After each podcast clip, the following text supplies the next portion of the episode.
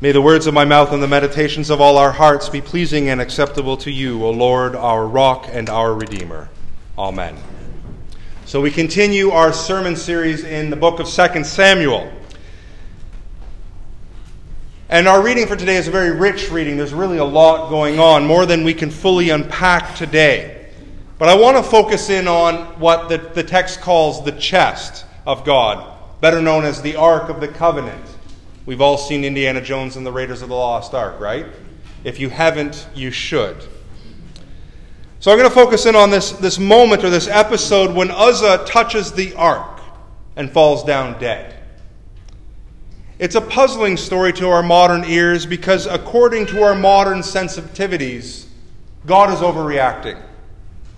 Come on, God, give the guy a break. He's trying his best. Why have a temper tantrum, God? But these sorts of questions belie a misunderstanding of who God is. You see, these assumptions betray how indebted we are to a modern understanding of the Holy Scriptures and our demand to make God palatable, to make God formed in our own image. But the t- truth of the matter is, God is not fickle. God doesn't fall in and out of love. God is not temperamental, given to prones of fits of fury. God is, you could say, completely unlike the Greek gods of Olympus, who are fickle, who do fall in and out of love with their chosen humans, with their conniving jealousies and their petty quarrels. So the question is what kind of God is God? Well, God is holy, utterly unique, utterly unlike all other gods. He's not a God to be trifled with. But again, we like an easygoing God, don't we? A God who's chilled out, a God who really doesn't get upset about anything. We like this kind of God because this is a God we don't have to take seriously. But the true and living God is the one who created the whole of creation, not out of necessity, not because he was bored or lonely. God created all that is out of an outpouring of the very fact that God is. God is holy and God is love. God is holy love. So, how does the eternal holy love of God manifest itself in a broken creation that has turned away from Him? that has rejected him and his ways? This is the proper question to be asking as we consider God's response to Uzzah's touching of the ark. The love that is God is not an emotion or a feeling. As Bishop Robert Barron defines it, love is the act of willing the good of the other. This means that love expresses itself in a variety of ways depending on the object of love. That's a very technical definition, so let's unpack that a little bit. What Bishop Barron is getting at is this if the object of my love is being stubborn or self destructive, love toward the other will take a dark form. It does this because the person who is loving, in this case God, is passionate about the other and cannot watch, stand to watch the other hurt or destroy themselves. So we understand that part of God's love, right? That's God coming in the, in the person of Jesus Christ to save us from our sin, our self destructive tendencies. But it also means, on the other hand, that God, the lover, will not allow himself to be mistreated or maligned by the beloved. And if you have a parent, if you are a parent, you will understand this very well. Think about when it comes to disciplining your children, especially when they are putting themselves at unnecessary risk or when they're being a little lippy and disrespectful. So, in this episode with Uzzah, we see what Bishop Barron calls the dark face of God's love on full display. We like the bright and cheery God. We don't like the dark face of God's love. And it should rightly startle us because it makes it clear that we are not dealing with a God of our own making. We are dealing with the God who makes all things. So let's unpack this image of the chest of God or the Ark of the Covenant. The Ark of the Covenant is God's earthly throne, it's the earthly seat of his heavenly kingdom. You ever seen the king's speech? Right? And the speech, what does he do? What does the speech therapist do? He actually sits in the throne. And what does the king do? He kind of loses it, right? same idea going here. The ark is God's throne, and the ark underlines God's royalty, his utter singularity, his holiness. You don't sit on the king's throne.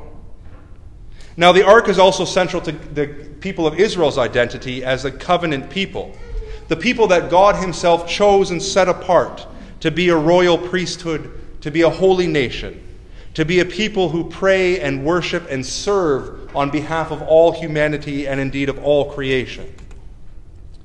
So the centrality of the ark is undeniable. And the centrality of the ark is underlined by where it is placed in the camp. It is placed in the Holy of Holies in the tabernacle, and the tabernacle is always in the center of the Israelite camp. So the tabernacle, of course, you remember at this point because the Israelites they haven't set in Jerusalem yet. Right now, in the, our reading, David is getting ready to make his capital at Jerusalem. But at this point, Israel is still kind of getting settled in terms of their. Um, the temple hasn't been built yet. And the ark itself contained the signs of the Exodus and the covenant. It contained Aaron the high priest's staff, it contained a jar of manna, and it contained the stones of the Ten Commandments. And these were all meant to be physical, tangible reminders of God's provision and care. A reminder that God liberated you from slavery, that God provided for you in the wilderness, and that God chose you from among all the nations to be his people to be a royal priesthood and a holy nation. And overall, the ark was a sign of paradise, a sign of God and humanity walking together in intimate fellowship, a sign of creation rightly ordered around the right praise of God. It is a sign of Yahweh's presence among his people and a pledge of the people's obedience. Therefore, to touch the most sacred object in all of Israel is dangerous business. It'd be akin to saying, let's have a poker game at the altar. Indeed, God was very clear about what would happen to anyone who touched the ark, about anyone who removed the lid just to get a peek at what was inside. And we know from the scriptures that there were those who did not heed this warning and fell down dead. The warning was to say, this is what's going to happen if you do this. So, in touching the ark, what happened was a sinful person is coming into direct contact with the holy God. And so, God made it very clear that the way to transport and handle the ark was very well established, that everyone would know. That God established these in Israel's liturgical rituals. And what there was was there was poles, right? And the poles were supposed to stay on the side of the ark, and that was how you moved the ark, was with the poles. No other way. It was to be carried by people by priests holding the poles. So, in transporting the ark in an ox cart and in touching the ark, even with the best of intentions, Uzzah is committing a serious action that is more than just a small liturgical error. Uzzah is being willfully ignorant in how he approaches and how he understands holy things. You see, Uzzah is, you could say, a pragmatist. Let's just find the easiest and quickest way to transport the ark from point A to point B, because in the end, it's just an expensive gold box and we really don't have to worry about it.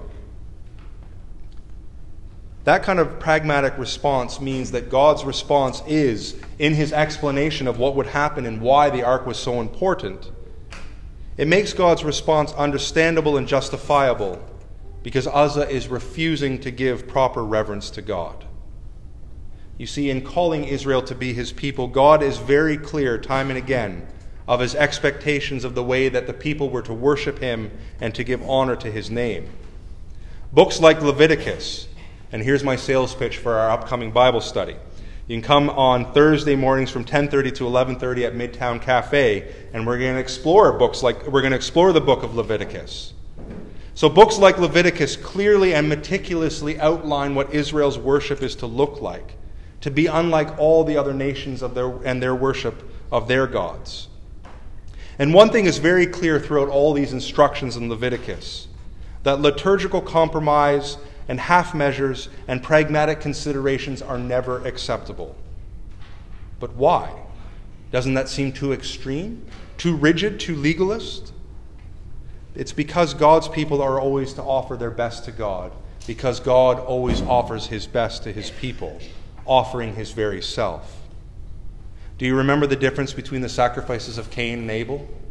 Cain's was good enough, Abel's was his best. So, as one commentator notes, Uzzah's punishment for studying the ark shows that nothing can be considered lightly when it comes to God. The strangeness of God's actions has nothing to do with capriciousness. God is not given to temper tantrums. Rather, God's actions are always a function of God's holiness, of his absolutely unique manner of being. Or to put it simply, God is God and I am not. And this is why the language of the Psalms and the prophets is full of strong and even terrifying imagery at times. Because the psalmists and the prophets are trying to underline the, underline the sheer holiness and uniqueness of God. God is God, I am not. You see, God is never arbitrary in his actions. But this does not mean that God's actions are always understandable to us from a human point of view. So, in the end, the striking down of Uzzah remains inexplicable from our perspective because it is the act of a holy God. And King David himself recognizes this. Did you catch David's response to all of this when he sees Uzzah fall down dead?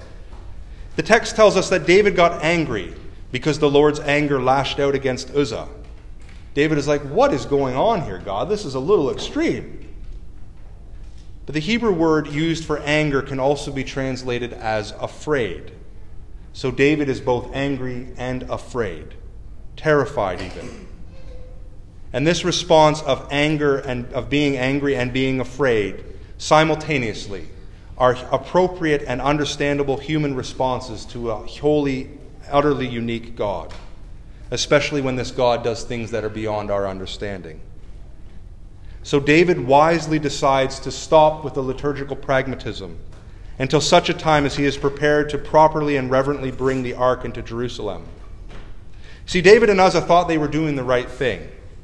But their good intentions notwithstanding, God had to remind them that no one can take the holy things of God lightly or irreverently.